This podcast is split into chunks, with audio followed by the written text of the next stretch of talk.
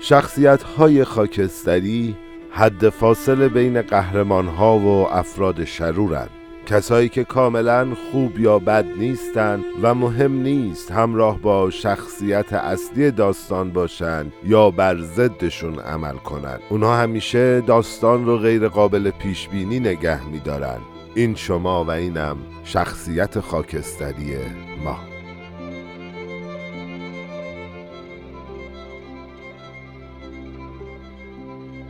مرگا به من که با پر طاووس عالمی، یک موی گربه وطنم را عوض کنم. درود به روح بزرگ همه شهیدان راه آزادی، درود به همه مردم شریف ایران. من مجتبی شایسته هستم و این 19مین اپیزود پادکست ایران و انقلاب هست که در روز شنبه 22 بهمن ماه 1401 منتشر میشه.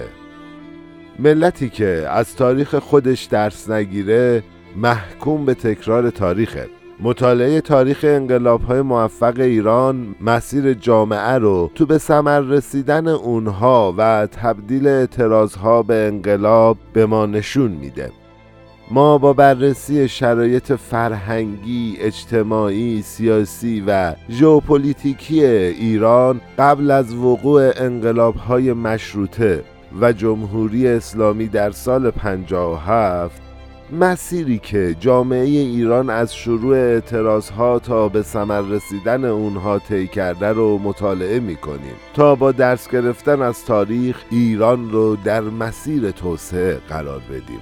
خب ما تا اینجا شرایط پیش از انقلاب مشروطه رو مطالعه کردیم، سه عامل اثرگذار که باعث وقوع اون شده رو بررسی کردیم و در حال روایت مبحث از اعتراض تا انقلاب هستیم. در واقع داریم اتفاقاتی رو بررسی میکنیم که در نهایت جامعه رو به موفقیت توی انقلاب مشروطه رسون. بریم سراغ اپیزود.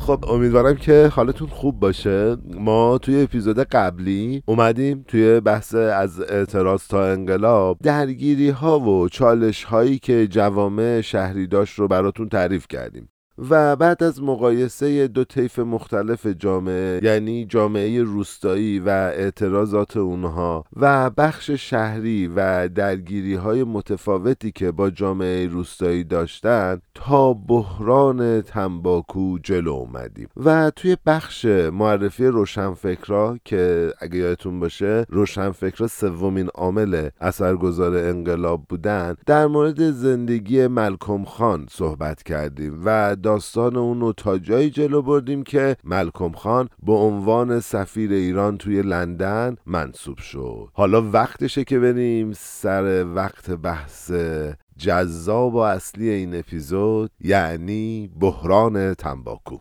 فقط من توی پرانتز توضیح بدم قبل اینکه بحران رو شروع کنیم. اتفاقات این اپیزود به یک بخشی رسیده که توی درگیری‌های بحران تنباکو شخصیت روشنفکر ما یعنی ملکم خان هم توش خیلی اثرگذار و دخیله. تیم نویسنده ما جوری تقسیم بندی کردن این چند اپیزود رو که بتونیم این دوتا اتفاق رو با همدیگه ترکیب کنیم و توی این قسمت قرار بین ماجرای بحران یا همون نهضت تنباکو و جریان سازی ملکم خان توی رفت آمد باشیم.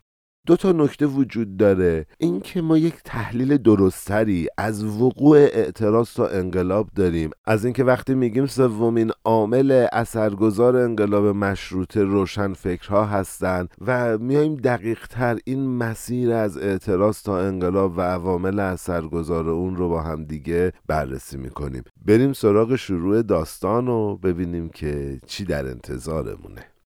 توی حد فاصل سالهای 1270 تا 1271 کشور با گند جدیدی از ناصرالدین شاه وارد چالش و بحران جدیدی میشه و از یکی نارضایتی عمومی به یه جنبش توده‌ای میرسه. حالا داستان چجوری شروع میشه؟ ماشاءالله ناصرالدین شاه 50 سال عمران و آبادانی برای ایران آورده. بذارید بحث رو با گفته خود کتاب شروع کنیم. کتاب میگه این بحران طبق معمول نتیجه فروش یه امتیاز دیگه به شخصی به نام تالبوته. تالبوت در مقابل پرداخت 25,000 پوند به شاه و وعده پرداخت 15,000 پوند اجاره سالانه و 25% از سود حاصل خودش به ایران، که البته باید بخونیم 25% از سود حاصل خودش به دربار و ناصرالدین شاه، امتیاز انحصار 50 ساله توزیع و صدور تنباکو رو به دست میگیره. خب اینجا کات میکنیم، بریم یه خورده عقب‌تر و رفرنسمون هم داریم عوض میکنیم، داریم میریم از کتاب تاریخ کامل ایران، داستان رو میخوایم از اونجا روایت کنیم، ببینیم که چه اتفاقی افتاده، میخوایم دقیق تر این موضوع رو بررسی کنیم. توی سفر سوم ناصرالدین شاه به فرنگ که طبق ماه قمری از شعبان تا سفر سال بعد طول کشید، ماشاءالله خوش اشتهام بوده، 5-6 ماه سفر کرده ناصرالدین شاه. ناصرالدین شاه به تشویق صدر اعظمش یعنی امینالسلطان و دلالی ملکم خان ناظم الدوله سفیر ایران توی لندن امتیازاتی رو واگذار میکنه. حالا ببینیم کتاب تاریخ کامل ایران چطوری ملکم خان ناظم الدوله رو معرفی میکنه. اون از ارامنه جلفای اصفهان و مردی جاه طلب و بیمایه و شیاد و پول دوست بود. بعضی از امتیازات خیلی مهم رو به انگلیسی ها داد و گیرنده های این امتیازات در عوض با دادن رشوه به ملکم خان و امینالسلطان و در نهایت هدیه های خیلی زیادی به ناصرالدین شاه این لطف اونا رو جبران کردن. حالا امتیازاتی که کتاب ایران بین دو انقلاب بهشون اشاره نکرده بود چیا بودن؟ یکی از اونا حق قرعه کشی و لاتاری و افتتاح قمارخونه توی ایران بود که طبق تعریف تاریخ کامل ایران ملکم خان اجازه و حق اجرایش رو از شاه برای خودش گرفته بود. البته ملکم خان اجازه نامه رو به یه شرکت انگلیسی فروخت. امتیاز مهمتری که ما باهاش کار داریم واگذاری حق خرید و فروش و تهیه تنباکو و توتون و انفیه ایران در داخل و خارج کشور به یه شرکت انگلیسی، اونم به مدت 50 سال بود. امتیاز قرعه و لاتاری و افتتاح قمارخونه بعد از اینکه شاه به ایران برگشت و فهمید چه افتضاحی بالا آورده کنسل شد. در نتیجه اون ملکم خان هم اصل شد. اما نقطه مبهم ماجرا اینه که کتاب میگه دولت ایران هیچ وقت نتونست پولهایی که ملکم از این دلالی و فروش امتیازات با اسم ایران و نمایندگی از کشورها به دست آورده بود و خسارتش رو مردم داده بودن ازش پس بگیره. اما امتیاز انحصار دخانیات اجرایی شد و شرکتی به نام هیئت دخانیات شاهنشاهی ایران توی لندن راه افتاد و انگلیس نماینده های خودش رو به ایران فرستاد که به اسم رژی معروف بودند و اونا وظیفه داشتن مقدمات خرید و فروش و صدور دخانیات رو فراهم کنن. پس ما حالا فهمیدیم برخلاف تعریف کتاب ایران بین دو انقلاب داستان ملکم خان همش گل و بلبل نبوده و این قضیه میتونه جنبه‌های تاریک و اثرگذاری منفی ملکم رو توی سرنوشت ایران نشون بده که خب البته قضاوتش رو ما به شما میسپاریم، ما فقط روایت میکنیم. حالا برگردیم به داستان شروع انحصار تنباکو. روزنامه لیبرال اختر که توی استانبول منتشر میشد در مورد این قضیه مینویسه واضحه که صاحب امتیاز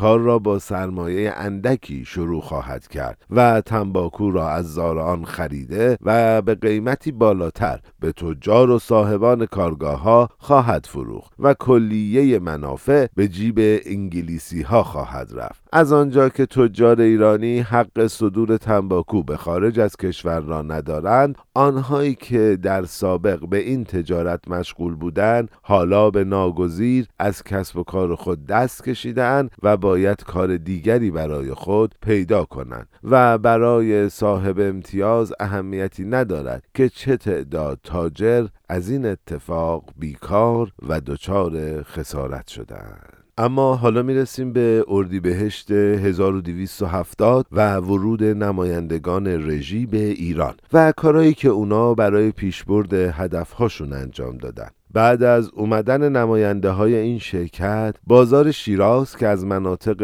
مهم کشت تنباکو حساب میشد بسته شد. وقتی این اتفاق افتاد، بازاریای شیراز که حالا با گسترش تلگراف با بقیه تاجرهای شهرهای بزرگی مثل تهران، اصفهان، تبریز، مشهد، قزوین، یزد و کرمانشاه ارتباط بیشتری داشتند، توی یه حرکت اعتراضی هماهنگ شده دست به اعتراض زدند. تو پرانتز بگم، یادتونه دیگه تو عوامل اثرگذار انقلاب در رابطه با تلگراف هم صحبت کردیم، اپیزودهای قبل هستش، حتما بشنوید اگر نشنیدید. علما هم با صدور فتواهایی برای تحریم مصرف دخانیات از این اعتصاب عمومی پشتیبانی کردند و این قضیه رفته رفته تبدیل به تحریم ملی تنباکو شد. چقدر جذابه.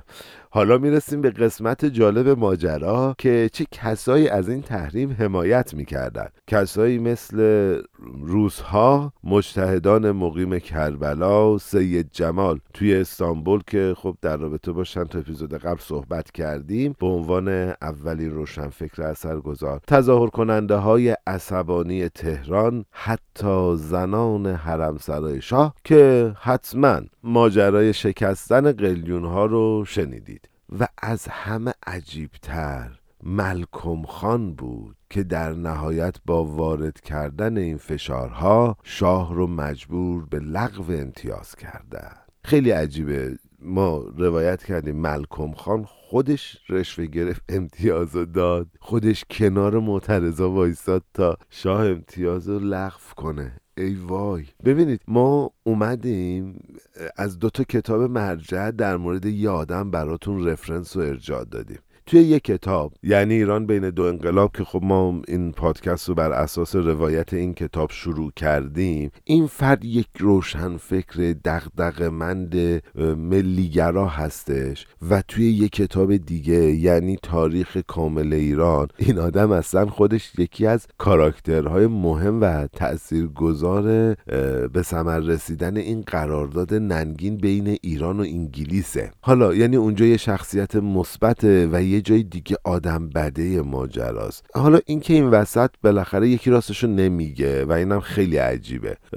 کتاب ایران بین دو انقلاب دلیل برکناری و عزل ملکم از سفارت ایران توی لندن رو پس ندادن وجوه خریداران سهام امتیاز لغو شده لاتاری معرفی میکنه. پس اینجا کتاب ایران بین دو انقلاب قبول کرده که ملکم خان رشوه گرفته دیگه، حالا اسمش رو یه چیز دیگه گذاشته و اصلا به نقش داشتن ملکم توی قرارداد تنباکو اشاره‌ای نمیکنه و این ماجرا رو خیلی پیچیده تر میکنه و ما خودمون واقعا خوشحالیم که حالا چه درست چه غلط فقط از یه منبع استفاده نمیکنیم که حالا حداقل از بخشی از ماجراها از یه نگاه دیگه خبردار نشیم و مطالعه نکنیم. میدونید ما همیشه از اولین اپیزود سعی کردیم کنار کتاب اصلیمون که داریم روایتش میکنیم از منابع مهم دیگه، مقالات و کتاب‌های مهم دیگه هم استفاده کنیم.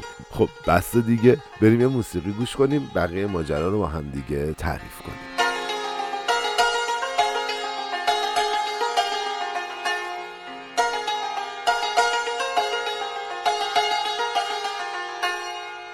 خیلی خوب، ما تا جایی پیش رفتیم که دیدیم شاه با فشارهایی که بهش وارد شد امتیاز تنباکو رو لغو کرد. البته اون تعریفی که من از ناصرالدین شاه دارم همون ماجرای زنای حرمسرا فکر کنم اثر بیشتر رو گذاشت کتاب تاریخ کامل ایران یه پاراگراف خیلی خوب داره که حیف اینجا ازش استفاده نکنیم. کتاب میگه واقعه رژی یا همون نهضت تنباکو به ملت و جامعه ایران فهمون که میشه با پافشاری و قیام از اقدامات خودسرانه حکومت استبدادی و صدراعظم اون حکومت جلوگیری کرد و این حادثه مقدمه‌ای شد برای قیام‌های دیگه‌ای که در نهایت منجر به انقلاب مشروطه شد.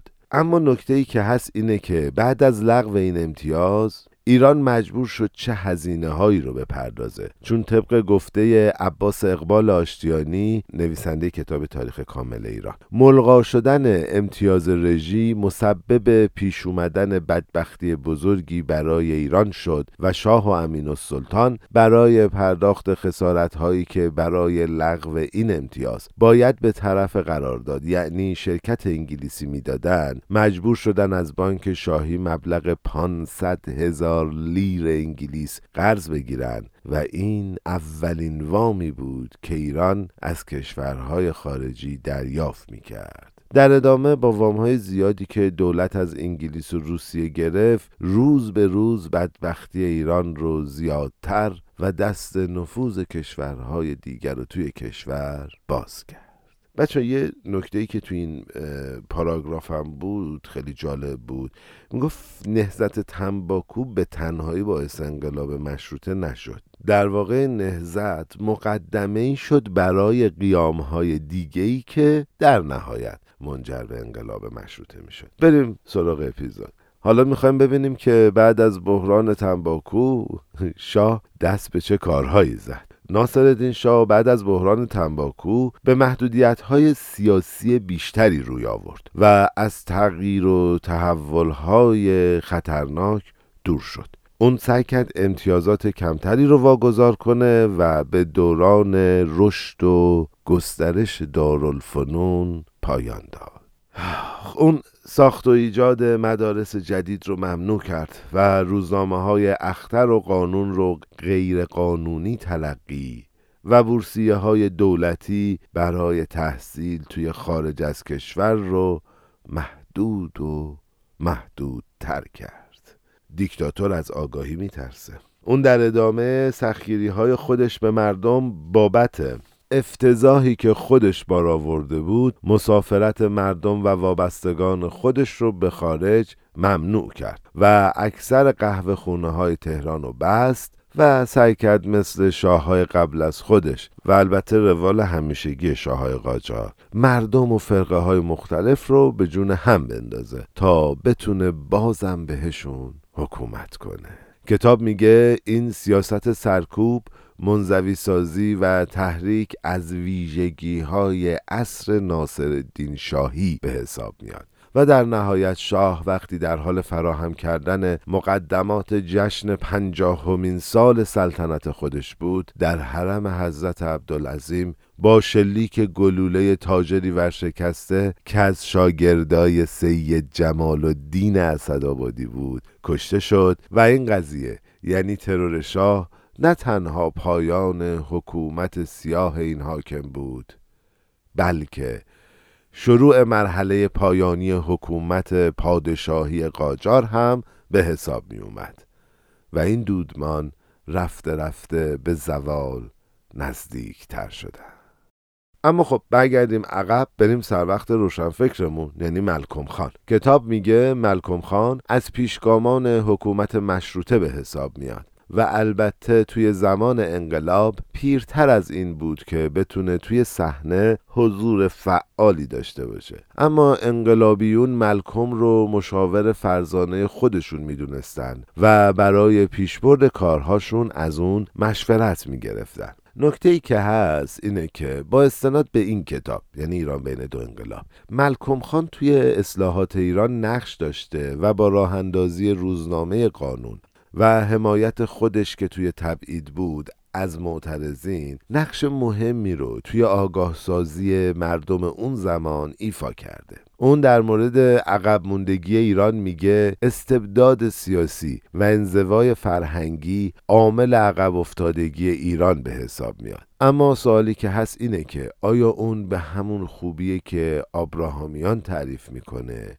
یا به همون بدیه که اقبال آشتیانی میگه؟ اقبال آشتیانی اونو مقصر اصلی قرارداد تنباکو میدونه. تصمیم گیری این قضیه با خودتونه و خب اگه علاقه‌مند بودید میتونید به منابعی که گفتیم مراجعه کنید و بیشتر در موردش بخونید. ما به خاطر محدودیت‌های زمانیمون نمیتونیم همه ماجرا رو تعریف کنیم، اما چیزی که مشخصه اینه که اون یه کاراکتر خاکستری توی تاریخ قاجار و مشروطه به حساب میاد و دور و برش هم پر از ابهام و تضاده. خب امیدوارم از این قسمت راضی بوده باشید. ما تونستیم بحث روشنفکرا رو تموم کنیم و تا ترور و کشته شدن ناصرالدین شاه پیش بریم. از قسمت بعدی قراره در مورد شاه بعدی قاجار یعنی مظفرالدین شاه صحبت کنیم تا به مشروطه و انقلاب برسیم. طبیعتاً ما هر چقدر به فضای ملتهب اون زمان نزدیکتر میشیم داستانها جذاب و مستندتر میشن. امیدوارم که شما هم همراه ما باشید. بازم طبق رسم همیشه این پادکست امیدوارم این داستانها برای ما چیزی بیشتر از یک قصه و روایت تاریخ باشن و ما بتونیم برای عمران و آبادی کشور عزیزمون ازش درس بگیریم. ممنونم که از ما حمایت میکنید و ما رو به دوستاتون معرفی میکنید. برای ما ارزشمندترین چیزی که وجود داره این هستش که توسط شما شنیده میشیم و شما برای ما کامنت میذارید، ما رو به دوستاتون معرفی میکنید و اینطوری از ما حمایت میکنید.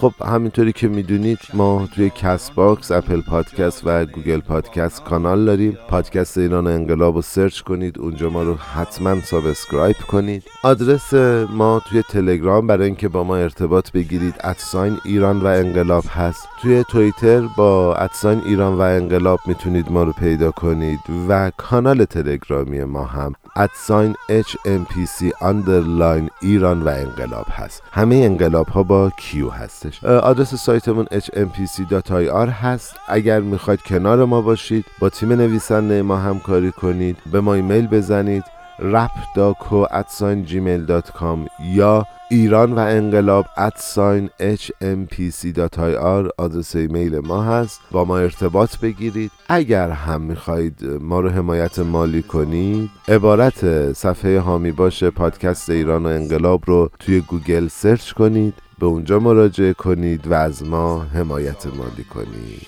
بازم تشکر میکنم که همراه ما هستید، دغدغه توسعه ایران و عمران ایران رو دارید. به امید ایرانی سربلند، عزتمند، قدرتمند و آباد. خدا نور، خدا پایان این شب سیاه و سوت و کوره. 100,000 گل شکفت و بانگ مرغی برنخواست اندلی بر چه پیش آمد، هزاران را کشاد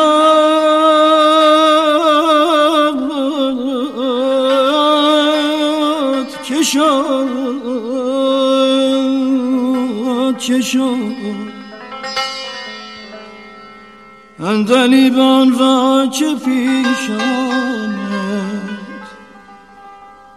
آمد، اندلیبان را چه پیش آمد، هزاران را چه شد.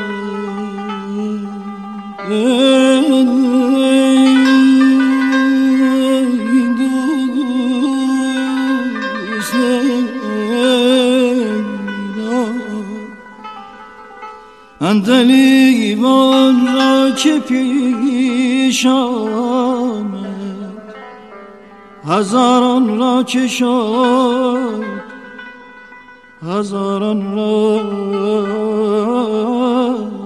چه شد. کس ندارد ذوق مستی، میگساران را چه شد؟ گوی توفیق و سعادت در میان افکندند، کس به میدان در نمی آید، سواران را چه شد؟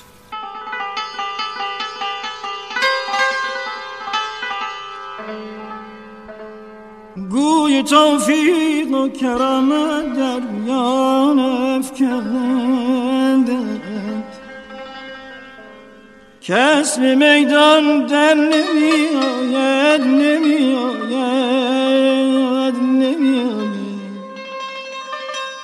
سواران را چه شد؟